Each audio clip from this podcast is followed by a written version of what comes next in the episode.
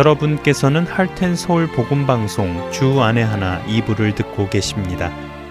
주 안에 하나 2부에는 신앙생활 속에서 생각해 볼 주제들을 나누어 보는 살며 생각하며와 은혜의 설교 그리고 구약 성경에 나오는 이스라엘 왕들의 이야기를 공부해 보는 왕들의 이야기가 준비되어 있습니다. 먼저 살며 생각하며로 이어집니다.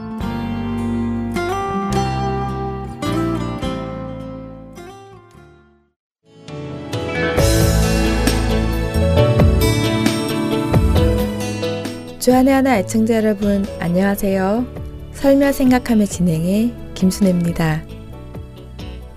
엄마 또 뭐 태웠어요? 학교를 다녀온 아이들이 집에 들어서며 물어봅니다. 간식으로 찐빵을 해주려고 냄비에 팥을 삶고 있었습니다.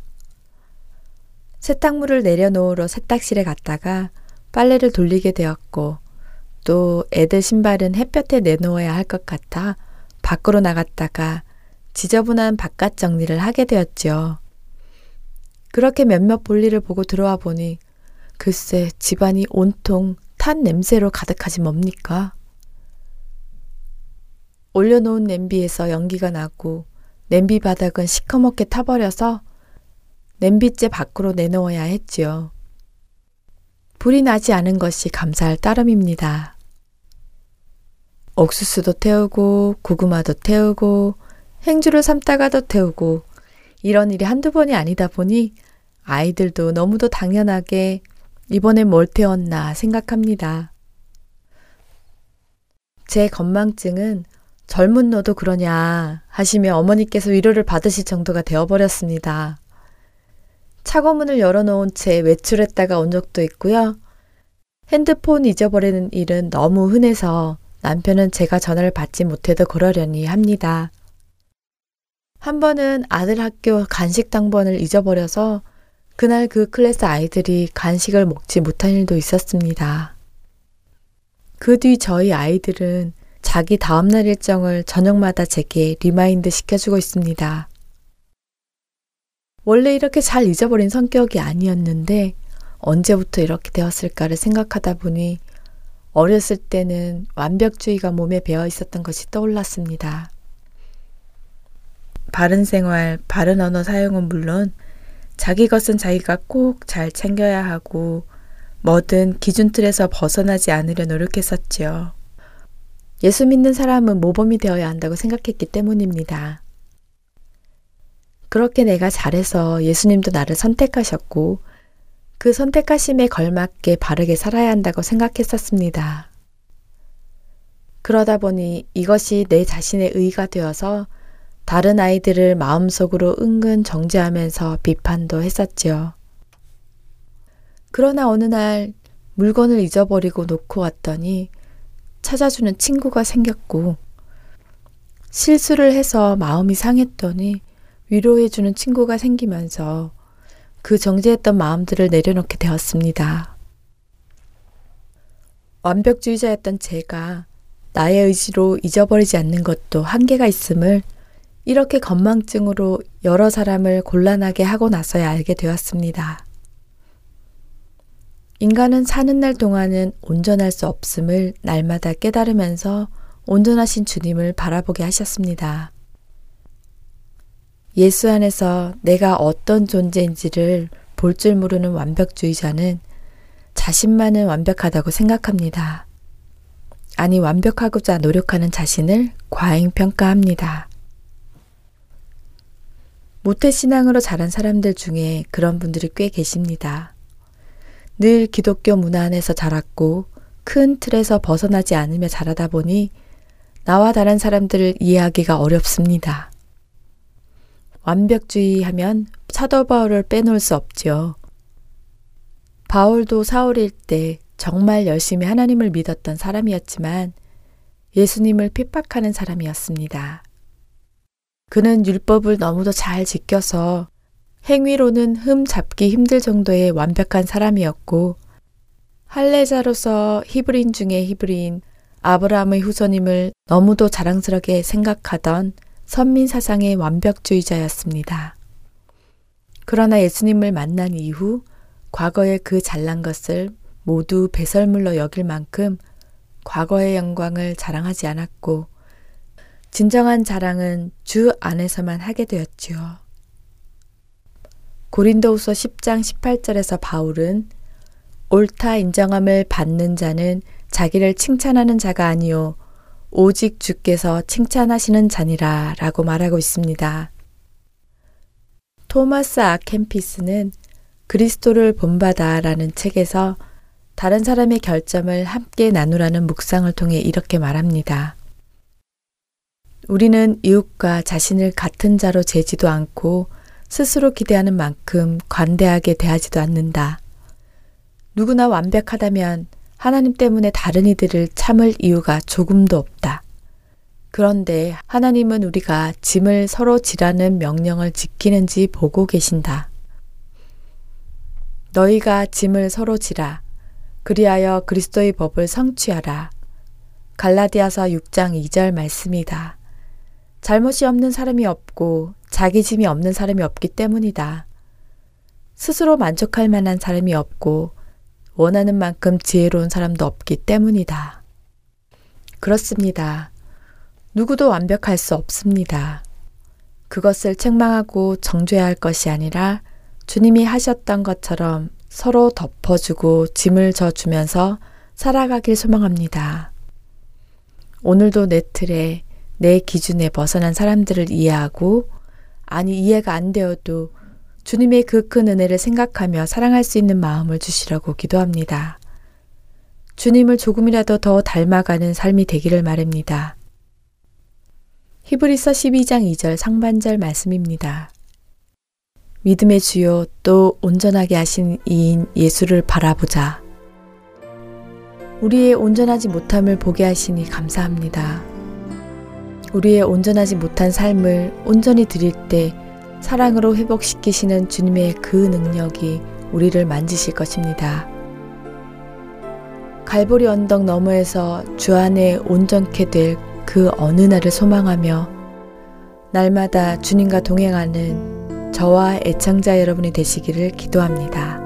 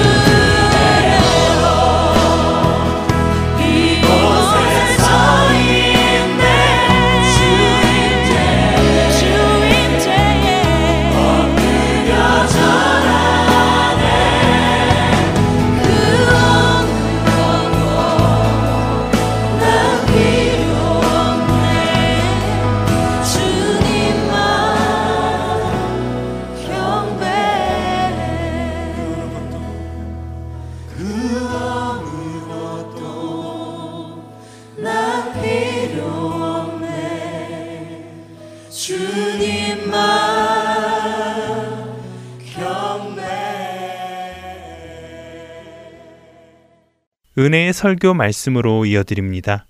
오늘 설교 말씀은 아틀란타 한비전 교회 이요셉 목사님께서 시편 147편 1절에서 7절의 본문으로 새 희망을 노래하라라는 제목의 말씀 전해 주십니다. 은혜의 시간 되시길 바랍니다.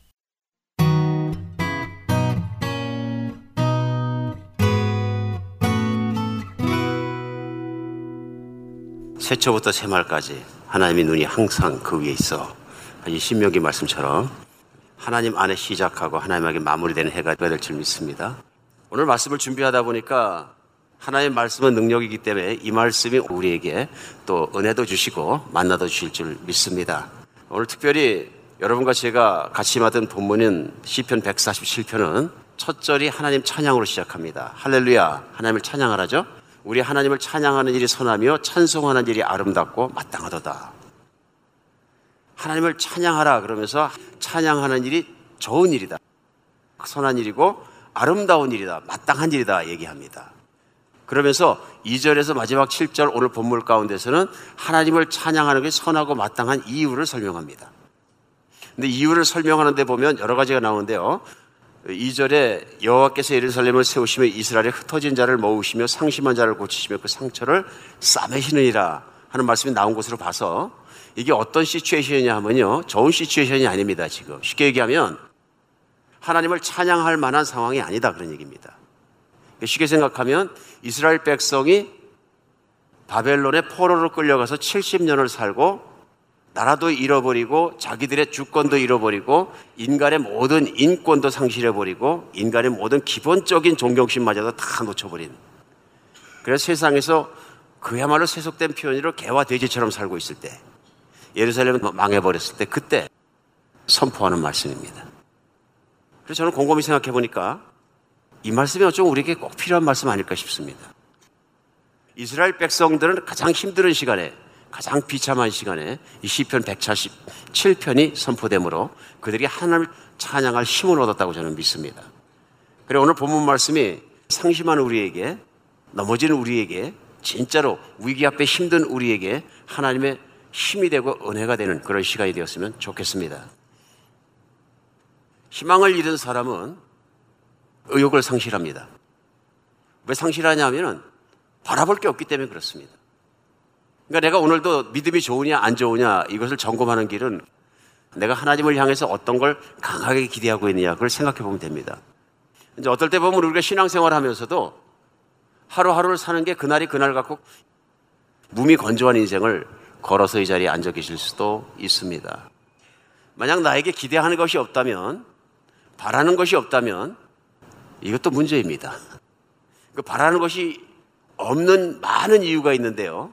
그 이유 중에 뭐가 있냐면 가장 많은 이유가 신앙인에겐 하나님으로부터 멀어졌기 때문에 그렇습니다. 제일 먼저 오늘 본문 가운데 저희가 느낄 수 있는 것은 무엇이냐 하면요. 이스라엘 백성이 정말로 바라볼 것이 없을 때, 나라도 없고 주권도 없고 아무것도 없을 때, 예루살렘에 돌아와서 보니까 예루살렘은 다 망가졌을 때 선포된 말씀이기 때문에 더 그런 것 같습니다. 실제로 느헤미야서 1장에 보면은 느헤미야가 바벨론에 끌려가서 하나님 복으로 고위 관리가 됐을 때 그래서 그 예루살렘을 가서 보고 온 형제들에게 예루살렘이 지금 형편이 어떠냐고 물어봅니다. 그러자 니아에서 1장 2절과 3절에는 이렇게 보고합니다. 내 형제 가운데 하나인 하나리가 두어 사람과 함께 유다에서 내게 이르렀기로 내가 그 사로잡힘을 면하고 남아있는 유다와 예루살렘 사람들의 형편을 물은즉 그들이 내게 이르되 사로잡힘을 면하고 남은 자들이 그 지방 거기에서 큰 환란을 당하고 능력을 받으며 예루살렘 성은 허물어지고 성문은 불탔다. 고향을 얘기하는 겁니다. 다른 나라 이민 와서 살면서 노예로 사는데 참 느헤미야 같은 자는 정말 복받은 사람이죠. 노예 중에서도 상노예가 되었고 고위 관리까지 됐는데 이제는 하나님의 나라를 사랑하고 그 고국을 사랑하는 마음이 있어서 들으니까 몇 사람 남아서 그 동네 살긴 사는데 다 흩어져 사는데 이 핍박과 환란이 말할 수가 없고 수탈당한다. 성벽은 다 허물어지고 성문은 타버리고 성전도 없어지고 사람 사는 것도 아니고 그 비참한 것이 말할 수가 없다. 오늘 그런 상태에서 세 명을 노래할 수 있는 거 가장 중요한 것이 하나하나 나옵니다. 그첫 번째가 뭐냐면 이절에 나오는 하나님은 우리를 회복시킬 것이다 하는 믿음입니다. 네, 2절에 여호와께서 예루살렘을 세우시며 이스라엘에 흩어진 자를 모으신다. 전 세계 열방에 흩어져 살고 있는데요. 정말로 예루살렘이 이렇게 황폐하게 되고 사람이 없고 정말 이렇게 모든 것이 이렇게 됐지만 하나님께서 약속대로 사람들을 모으시고 예루살렘을 재건할 것이에 대한 믿음입니다. 이 믿음은 그것이 실제 현실에 보이지 않을 때 말씀을 믿음으로 오는 것입니다. 하나님 분명히 말씀하셨어요. 내가 너희를 열방 중에 흩고 특별히 다른 나라에 가서 종살이를 할지라도 너희가 회개하면 너희를 더 불러서 예루살렘을 다시 이루고 너희 후손들에게 복 주겠다 하시는 것은 하나님의 약속이에요. 그러니까 오늘 말씀은 뭐냐면 하나님의 약속과 하나님의 말씀을 의지해서 바라보니까 현실은 볼 게 없지만 황폐하고 잿더미지만 하나님께서는 우리를 다시 끌어모으시고 회복시킬 것이다 는 믿음입니다. 환경은 나에게 너는 버림받았다는 말을 할 수도 있습니다. 내가 하나님께 사랑받고 선택받았다면 이런 일이 있을 수 없다는 일을 우리 형제 자매들 중에서 겪을 수도 있습니다. 사업이 망할 수도 있고요. 때에 따라 우리가 육신의 건강을 잃어버릴 수도 있고요. 가정이 깨어지는 쓰라림을 내가 체험할 수도 있고요. 그 외로움 속에 여러 가지 속에 살아갈 수 있다. 심지어는 내가 말할 수 없는 마음의 상처를 입을 수도 있다. 여러 가지 이유들이 있습니다.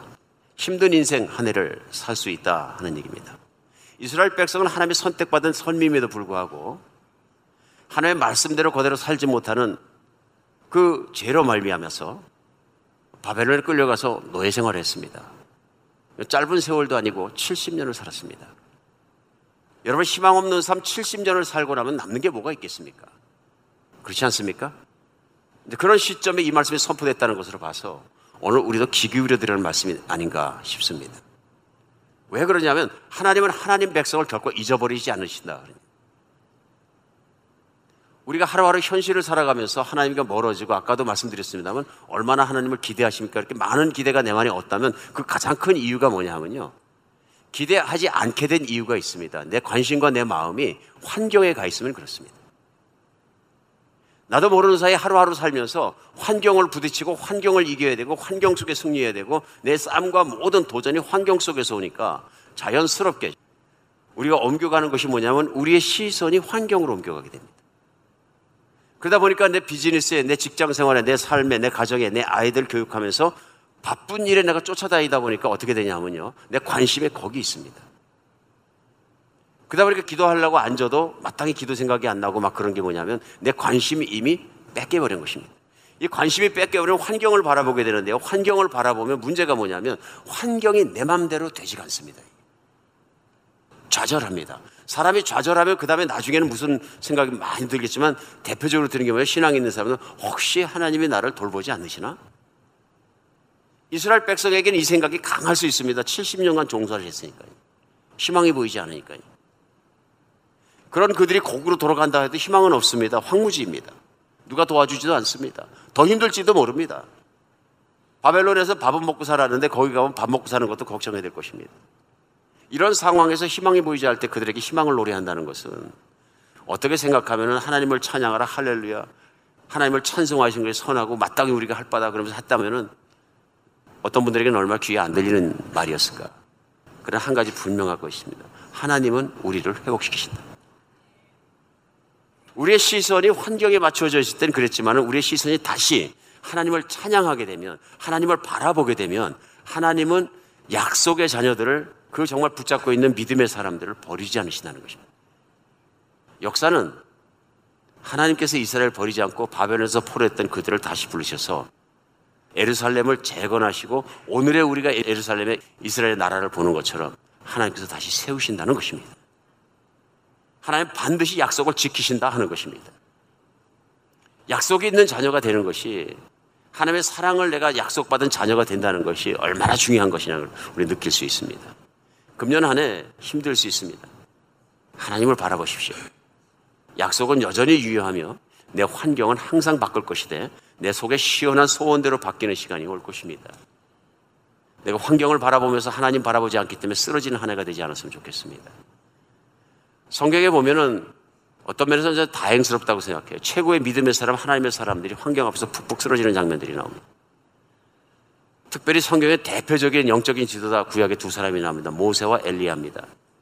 예수님을 변화선상에서 만난 것도 모세와 엘리야입니다. 굉장한 뜻이 있습니다. 근데 대단한 리더들입니다. 신앙의 사람들이고 믿음의 사람들입니다. 그런데 특별히 엘리야가 환경 앞에서 무릎 꿇고 푹 쓰러져 버리는 모습이 열왕기상 19장에 보면 나옵니다. 하나님의 능력으로 갈멜산 앞에서 1대1로 이방을 신을 섬기는 사람들과 그 당시 악한 왕에 있던 아하방과 그 앞에서 도전합니다.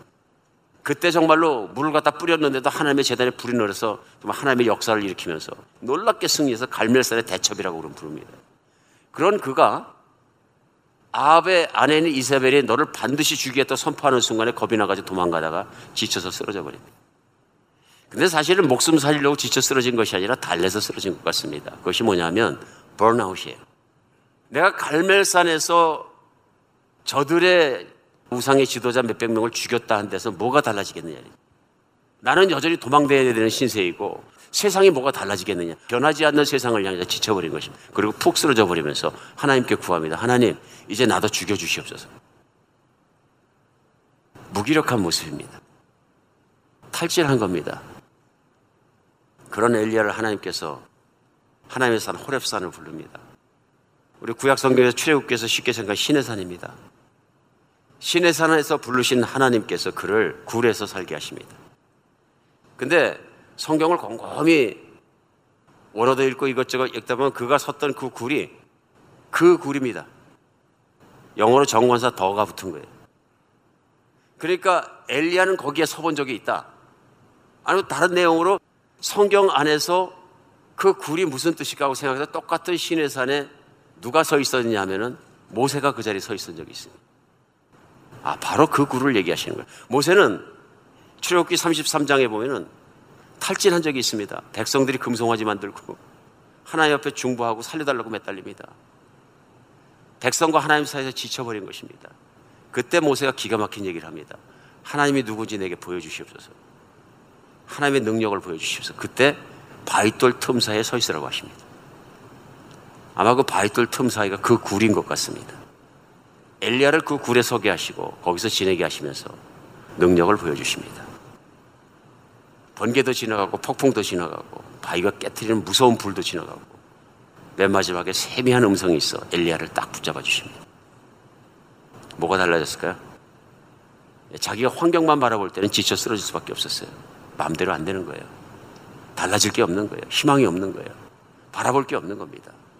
그런데 그 신의 산에 올라가서 하나님의 영광을 보고 하나님을 만나고 나니까 아니다. 아합이 아무리 세도 세상을 붙잡고 계신 분은 하나님이 다시 믿음이 다시 들어. 이것이 회복입니다. 하나님의 회복은 정말 기가 막힌 방법으로 하십니다.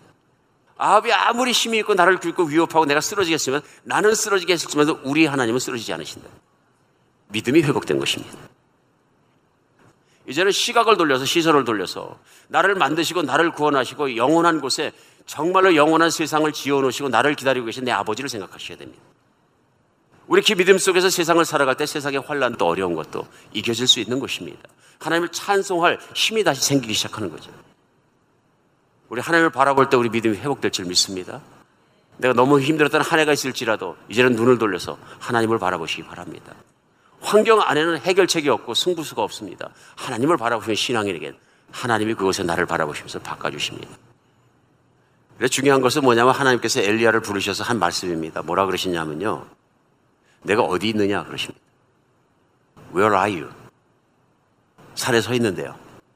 기가 막힌 말씀이에요. 하나님이 엘리야가 어디 있는지 몰라서 어디냐고 찾으시는 게 아니죠. 우리 이 말씀 알아요. 아담이 하나님이 두려워서 창세기 3장에 보니까 숨어버리니까 뭐라 그래요? 아담아 내가 어디 있느냐? 내가 무엇을 하고 있냐? What are you doing now? 하고 묻지 않으시고요. Where are you? 하고 물어보십니다. 무슨 뜻이에요? 내가 지금 어디에 앉아 있느냐? 그런 것입니다. 내가 좌절이라는 늪 속에 앉아 있느냐? 낭망하고 있느냐? 그렇죠? 어떤 굴에 내가 앉아 있느냐? 절망한 자리에 있느냐? 물어보는 것입니다. 내가 앉아 있는 곳이 어디냐? 내가 어디 서 있느냐? Where are you? 하나님은 그걸 원치 않으시는 거예요. 내 자녀가 세상을 바라보다 환경을 바라다 쓰러진 그 자리를 물어보시는 거예요. 내가 어디 있느냐? 내가 불순하게 자리에 앉아 있느냐? 내가 어디에 앉아 있느냐? 내가 낭망하는 이유가 무엇이냐? 하고 물어보시는 것입니다. 오늘 우리도 그런 절망의 자리, 낙심의 자리, 좌절의 자리, 그런 자리에서 하나님을 만나 일어나는 시간 되었으면 좋겠습니다. 하나님은 눈에 보이지 않지만 살아계십니다. 그리고 약속을 결코 버리지 않으십니다. 오늘 두 번째 하나님을 찬송해야 될 중요한 이유는 뭐냐면요. 하나님께서는 상하고 다친 심령을 고쳐주십니다. 오늘 3절에요. 상심한 자를 고치시며 그 상처를 싸매시는도다. 그 말씀하십니다. 이스라엘 백성의 상처가 이를 말할 수가 없습니다. 상처가 무엇입니까? 예, 받아야 될 대접을 받지 못한 것이 상처입니다. 맞습니까? 내가 받아야 될 대접을 받지 못하면 상처가 됩니다. 인간이 받아야 될 가장 기본적이고 가장 바닥에 있는 대우가 뭡니까? 사람이 사람으로 대접받는 것입니다. 그러면 인간의 가장 큰 상처가 뭡니까? 인간 이하의 대접을 받는 것입니다. 이스라엘 백성들이 열방 가운데 살면서 받은 대접이 그것입니다. 이들이 바벨론에 사는 동안에 바벨론 사람들이 이스라엘 사람들을 어떻게 보았을까요? 물론 그들은 노예입니다. 주권부터 박탈당했고요. 이제 바벨론 사람들이 시키는 대로 해야 되고요. 이런 말 할 수가 없습니다. 아이들이 똑같이 크지만 이스라엘 백성의 아이들은 바벨론 아이들이 봤을 때 어떤 아이들이에요? 버림받은 아이들이고 마음대로 되는 아이들입니다. 얼마나 아팠을까요? 말도 못하게 아프죠. 사람 대접을 안 했다 이런 얘기입니다. 노예는 무슨 대접을 받는 사람이냐면 짐승 대접을 받는 겁니다. 소나 노예나 똑같이 대접받습니다. 그냥 그들에 일하는 사람일 뿐입니다. 이거 견뎌내기가 얼마나 어렵습니까? 세상에서 제일 견디기 힘든 게 뭐냐면 인간 이하의 대접을 받는 것입니다. 사람 이하의 대접을 받는 것입니다. 어쩌면 세상을 살아가면서 혹시 우리가 사람 대접 받으려고 그냥 돈 벌고 막 몸부림치는 건 아닌가요? 공부하고? 왜 그럴까요? 아프거든요. 내가 가난하기 때문에 홀대받고 내가 정말 없기 때문에 내가 아무렇게나 대접받고 내가 못 배웠기 때문에 무시받고 얼마나 힘듭니까? 이 아프고 힘들고 상처당하고 이런 것은 세상에서 이런 말할 것도 없고요. 왜냐하면 세상은 가진 자가 능력 있는 자가 유세를 보이는 것이 아닙니까? 지금도 한국에서 그런가 모르겠어요. 예전에 보면은 좋은 호텔, 5성급 호텔에 가려면 차를 좋은 거 타고 가서 해야 됐었는데. 문 앞에서 대우가 틀려져요. 그 사도 바울 말씀처럼 제가 아주 극빈자의 처지에 처할지도 하고 또 부자의 위치도 처해봤기 때문에 제가 이해합니다. 극빈자 하실 때 밀려나는데요. 부자가 돼서 좋은 차 타고 가면은 VVIP 대접받습니다. 세상이 그런 것이거든요. 근데 어떻게 하다 보니까 교회도 그럴 때가 없잖아 있나 봐요. 제가 교회 안에서 들었던 말 중에 지금까지도 가슴 아픈 게 뭐냐면 처녀의 몸으로 시집 안 가고 평생을 주님만 섬기신 전도사님 한 분 계세요. 지금은 선교하시는데. 제가 봤을 때 참 훌륭한 분입니다. 예수님밖에 모르신 분입니다. 이분이 뭘 나눌 기만 있으면 눈물을 흘리시고 통곡하면서 정말 그 하시는 게 뭐냐면 하나님 내 상처를 치유해 거예요. 근데 그분이 그렇게 아파하는 거 평생을 아파하는 상처가 뭐냐 교회에서 받은 상처였는데 이분이 여자의 몸으로 전도사 생활하면서 한 몇십 년을 섬기셨는데 그때 당한 그 무시가 이루 말할 수가 없대. 그래서 못 잊으시는 거예요, 그렇게. 그 아픔 때문에. 나를 여자 혼자서 이렇게 살아간다 그래서 무시했다는 그 상처 때문에 하나님의 은혜로 많이 치유받고 지금은 선교하시고 놀라운 일들을 많이 감당을 하십니다. 살아가면서 우리는 상심할 수 있고 상처받을 수 있습니다. 왜 그렇습니까? 세상이 불완전하고 사람들이 불완전하기 때문에 교회도 이제 예수의 모습으로 변화돼가는 사람들이 같이 섬기며 살아가기 때문에 때에 따라서 상처받습니다. 상처받으면 어떻게 됩니까? 예민해집니다. 왜 예민해져요? 다른 사람이 보는 눈동자만 좀 좋은 것 같지 않아도 뭔가 정말 따뜻하게만 안 해줘도 다른 사람들한테는 아무 문제 없는데 나한테는 아픕니다. 그러다 보니까 살아가는 게 너무 힘듭니다. 오늘 본문은 하나님께서 그 상처를 아신다 그럽니다. 이스라엘 백성의 상처 중에 상처가 뭡니까? 바벨론 이 나쁜 놈들이 내 애를 짐승처럼 부른 인간들, 우리를 착취한 인간들, 하루 이틀도 아니고 70년간에 우리를 짓밟은 인간들 어떻게 됩니까? 바벨론 쪽은 쳐다보지도 말아 이를 북북할 수 있습니까 없습니까? 오늘 하나님 뭐라고 그러십니까? 하나님 우리 상처를 싸매 주신다. 어떻게 해요? 우리가 하나님 가슴에 상처를 많이 내드리거든. 하나님은 나를 사랑하시는데 내가 하나님 말씀을 따라 사는 것이 인생의 최고의 길에도 불구하고 난 하나님 실망시키고 아프게 해드리고 심지어 하나님 무시하고 산 것도 많거든요. 예수 그리스도의 십자가는 우리를 치유하고도 남습니다. 그런 나를 위해서도 묵묵하게 죄값을 치러주시고 하나님이 약속하셨어요. 내가 나에게 잘못한 것, 나에게 상처 준 것, 나를 힘들게 한 것, 나를 분노게 한 것, 내가 용서하고 기억도 하지 않겠다. 내 과거의 문제는 일절 내가 물어보지 않겠다. 이거 은혜잖아요. 이제 하나님 말씀하십니다. 내가 너를 용서한 것처럼 너도 너를 아프게 한 사람들 놓아줄 수 있겠냐? 놓아줘야 합니다.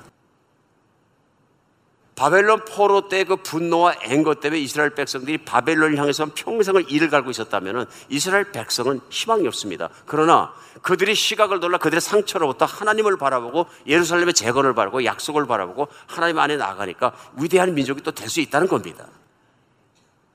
하나님이 그들을 회복시키고 상처를 싸매시고 아픔 가운데 머물러 있지 않고 상처를 넘어서는 사람이 되게 하신 거죠.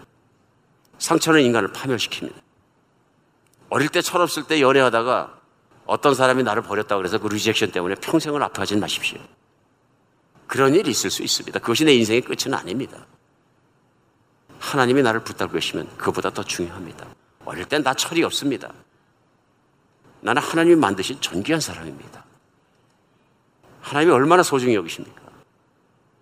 우리가 그런 면에서 과거에 묶여 살지 않고 하나님을 바라보고 치유되어서 새해로 넘어가는 여러분과 제가 되었으면 좋겠습니다.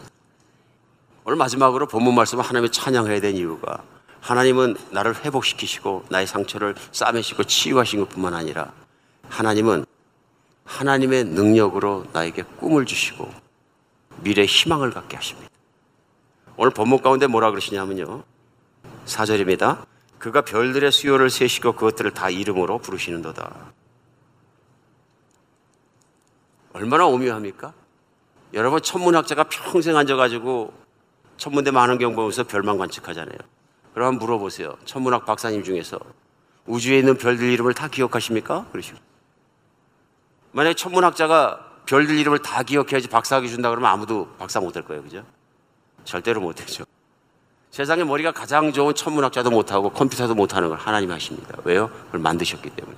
두 번째, 능력이 무한하시기 때문에. 때로는 우리에게 무의미해 보이는 반짝거리는 별 하나까지도 하나님 의미를 가지고 계시고 기억하신다. 그런 말씀. 성경은 거짓말하지 않습니다. 성경은 진리입니다. 성경은 과장하지 않습니다. 성경은 하나님에 대해서 부풀리지 않습니다. 진리입니다. 근데 이 진리의 말씀을 잡으면서 별들 하나까지 이름을 다 기억하는데 수십억, 수백억, 수천억 개. 이루 말할 수 없는 그것을 다 하나님 기억하신다. 그거보다 귀한 그 아들 예수 그리스도의 목숨을 내놓고 사랑하신 하나님은 별을 위해서 목숨 내놓지 않으십니다. 사람, 나를 기억하신다.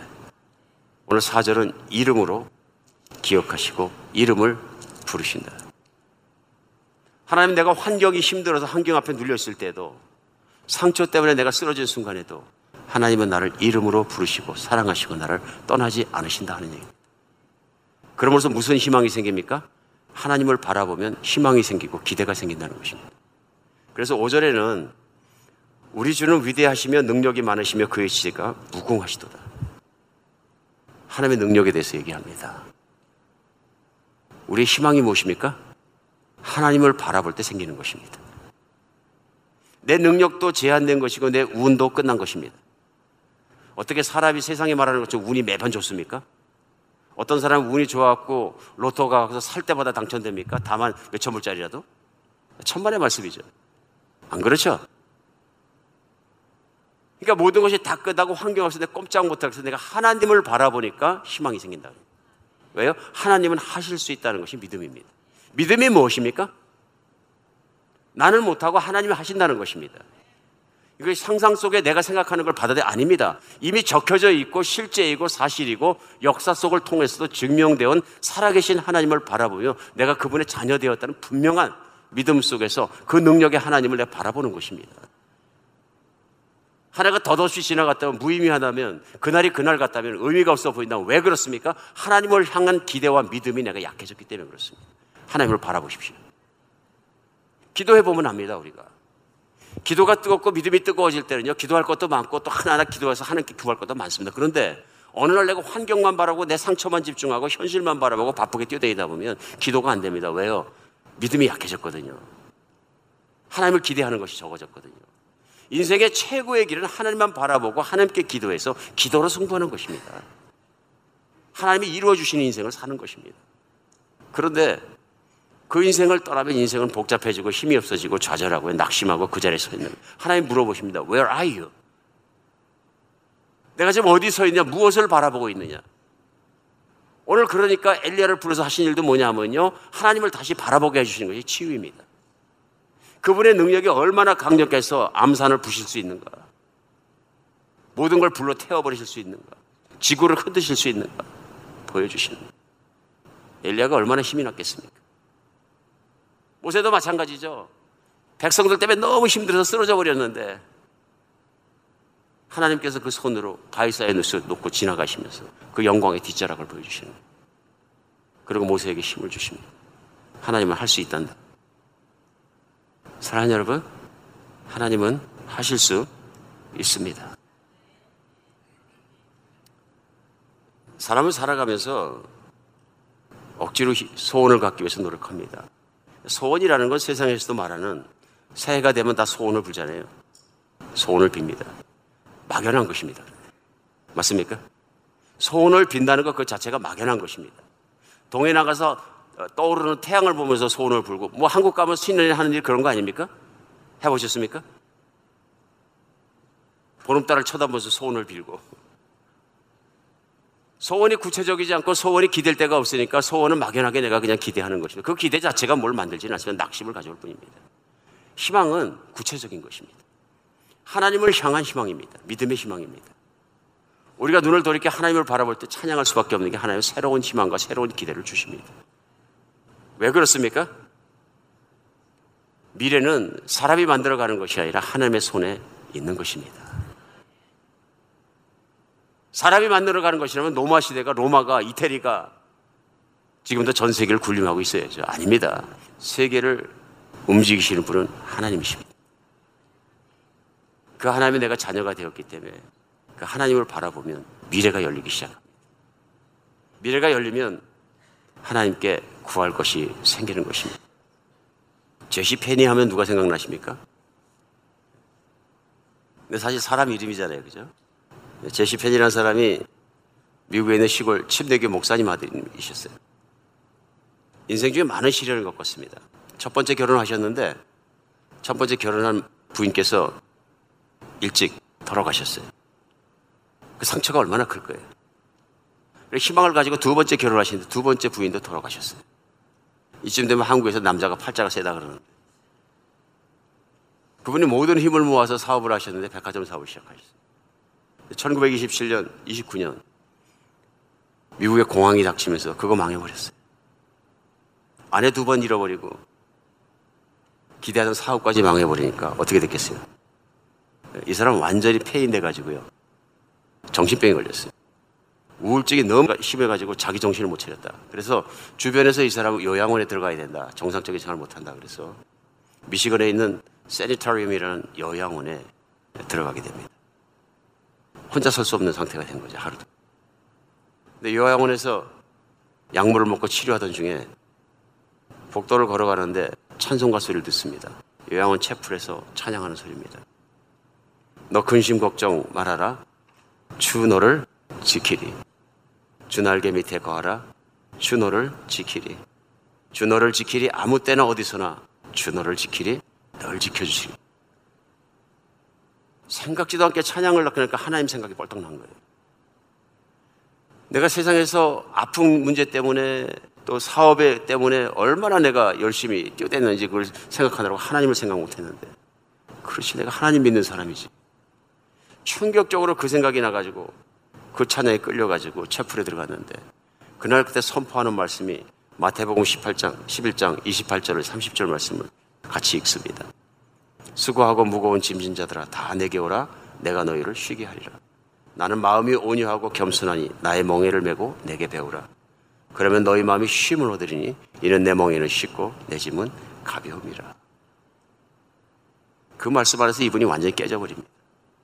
자기가 인생을 자기가 지고 뛰어왔던 것을 생각하면서 신앙생활 한다고 시작했다가 하나님 없게 내 혼자 뛰어온 인생이 얼마나 힘이 들었는지 발견하면서 그 자리에서 쓰러졌다 그럽니다. 그래서 이분 고백에 의하면 그날 그 자신은 지옥에서 천국으로 옮겨지는 걸 경험했다. 이제 과거나 실패가 나를 끌고 가지 못하고 이제는 샘 가지고 내가 뛰겠다. 그래서 그 자리에서 일어나서 요양을 나옵니다. 그래서 그의 고백대로 96세까지 1971년까지 제시펜이 백화점을 이렇게 세우고 자선 사업을 많이 하고 왕성한 인생을 살다 하나님 섬기다가 기쁜 마음으로 소천하십니다. 희망입니다. 희망은 하나님께로부터 오는 것입니다. 사랑하는 여러분, 사람을 만드신 건 하나님이십니다. 나를 부르신 것도 하나님이십니다. 바쁘게 살다가 하나님을 놓치셨으면 오늘 이 시간 우리 하나님을 다시 보았으면 좋겠습니다. 하나님을 바라보아야 합니다. 그것이 희망이고 희망이 오는 것입니다. 거기에 힘이 오는 것이고요. 우리는 하나님과 함께 손잡고 넘어가야 기대할 것이 생기고요. 하나님이 내 안에 또 내 가정 안에 내 교회 안에 내 섬김의 공동체 안에 하실 일들을 기대하면서 같이 걸어 들어가야 합니다. 거기에는 우리가 바라볼 것이 있고 보람이 있고 새로운 것들이 열릴 것입니다. 과거를 묻으십시다. 상처를 싸매달라고 기도하시고 상처로부터 해방되십시다. 내가 아무리 아팠던 걸 생각해봤자 좋아지는 거나 달라지는 거나 아무것도 없습니다. 내가 파괴될 뿐입니다. 우리 하나님 바라볼 때, 돌아설 때, 우리에게 새 희망이 있습니다. 오늘 저녁에도 우리가 새 희망과 새 모습과 새 기대를 가지고 하나님 앞에 나갈 수 있는 여러분과 제가 되었으면 좋겠습니다.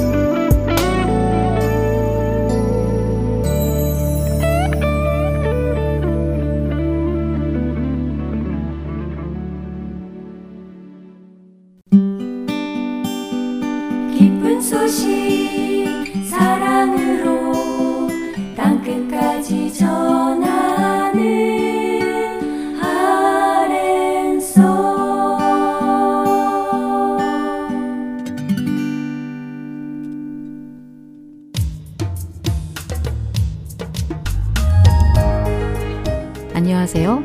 자녀들을 위한 방송 주안의 하나 5부에서 daily devotional을 진행하고 있는 최소영입니다.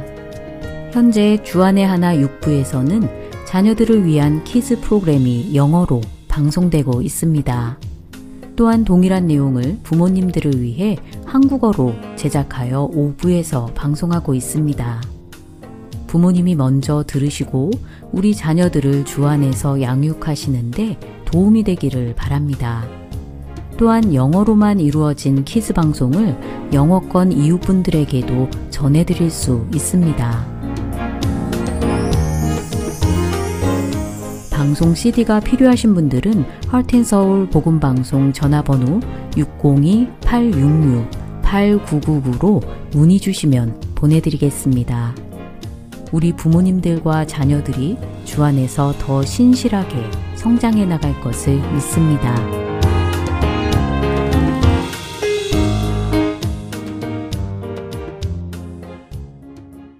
계속해서 왕들의 이야기 보내드립니다.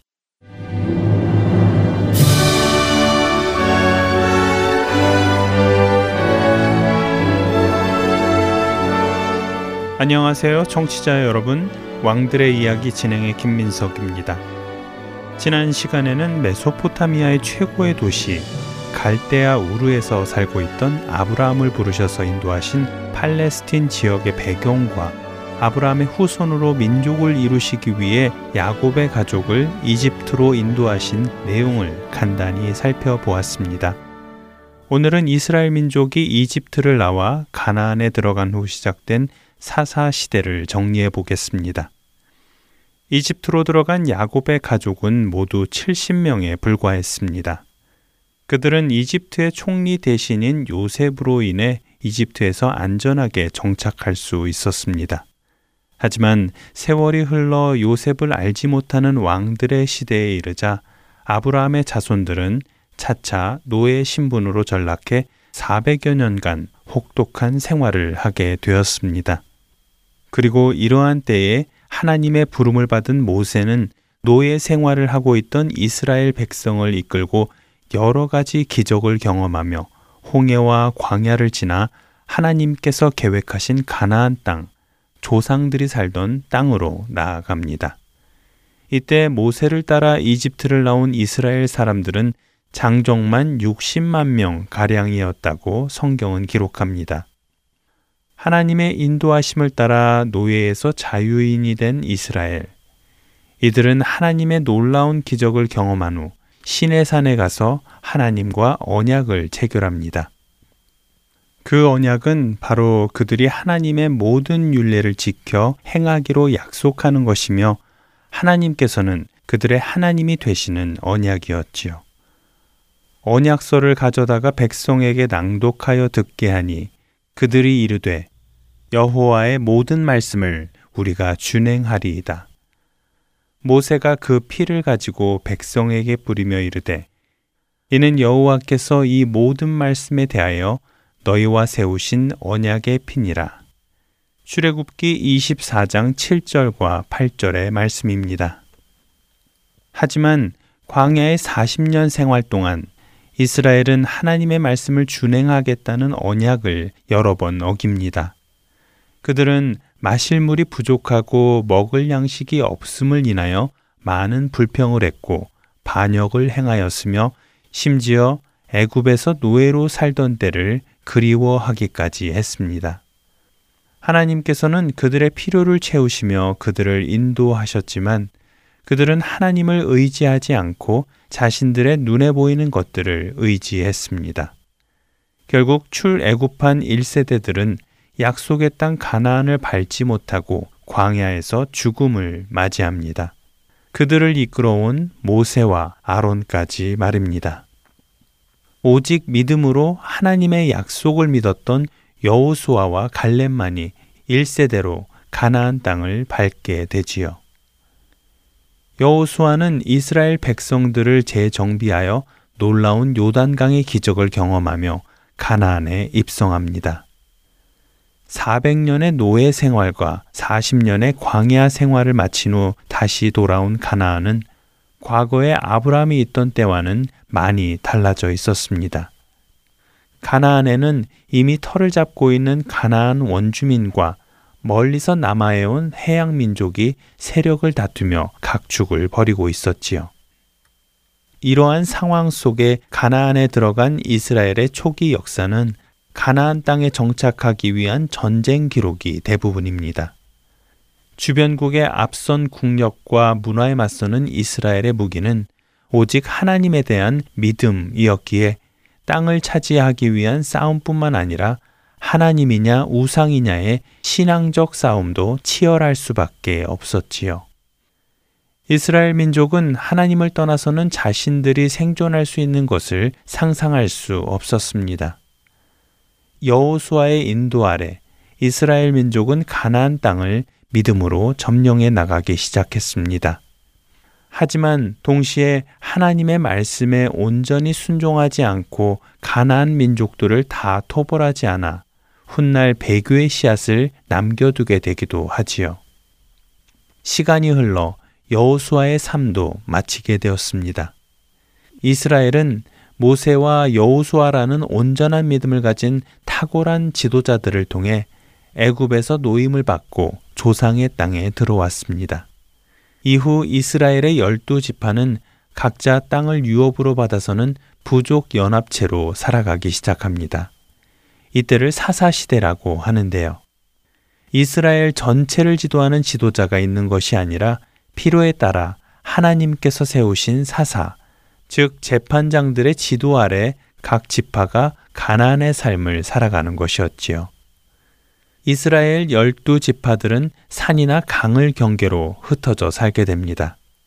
하지만 그들은 지난 두 세대에 걸쳐 이스라엘을 지도해온 지도자들이 가르친 것, 즉 하나님만을 의지하고 섬겨야 하는 것을 잊기 시작했습니다. 그리고 점차 가나안 원주민의 생활과 종교에 휩쓸리며 하나님의 말씀보다 각자의 소견에 옳은 대로 사는 모습으로 변해가지요. 이스라엘이 하나님께 범죄할 때마다 하나님은 그들을 징계하시고 그들을 다시 돌이키시지요. 그러나 이스라엘 주변 나라들은 왕정 체제를 확립하고 조직적인 국가 체계나 군사력을 갖추어 나갔습니다. 이집트, 아수르, 블레셋, 암몬 등의 나라들은 이스라엘을 중심으로 무역로와 세력 확장을 위해 크고 작은 전쟁을 벌이고 있었지요. 이 중에서도 특히 블레셋은 가나안 땅을 놓고 이스라엘과 치열한 공방전을 벌였습니다. 그래서 이스라엘 안에는 자신들도 주변 나라들과 같은 왕정 체제의 모습을 갖춰야 한다는 생각이 자리 잡기 시작했습니다. 족장 시대와 사사 시대를 지나 보다 체계화된 왕정 체제로 가려는 움직임이 있기 시작하지요. 이스라엘이 하나님의 인도하심만 믿고 갈대아 우루 지역을 떠나 젖과 꿀이 흐르는 가나안 땅에 정착한 지 약 천년이 지난 후이고 모세가 이집트에서 노예 생활로 고생하는 이스라엘 백성을 이끌고 나와 홍해를 건너고 시내산에서 십계명을 받은 지 약 500년 정도가 지난 후의 모습입니다.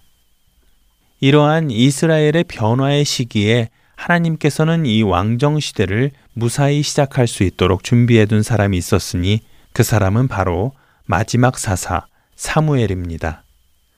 사무엘은 이스라엘을 잘 다스렸습니다. 그러나 사무엘이 나이를 먹고 연로해지자 이스라엘 사람들은 그를 이을 후계자가 없음을 핑계로 자신들에게도 왕을 세워달라고 요구합니다. 사무엘은 참된 왕은 하나님이신데 사람을 왕으로 세워달라는 그들의 요구에 못마땅했습니다만 하나님께서는 왕을 세우는 것을 허락하십니다.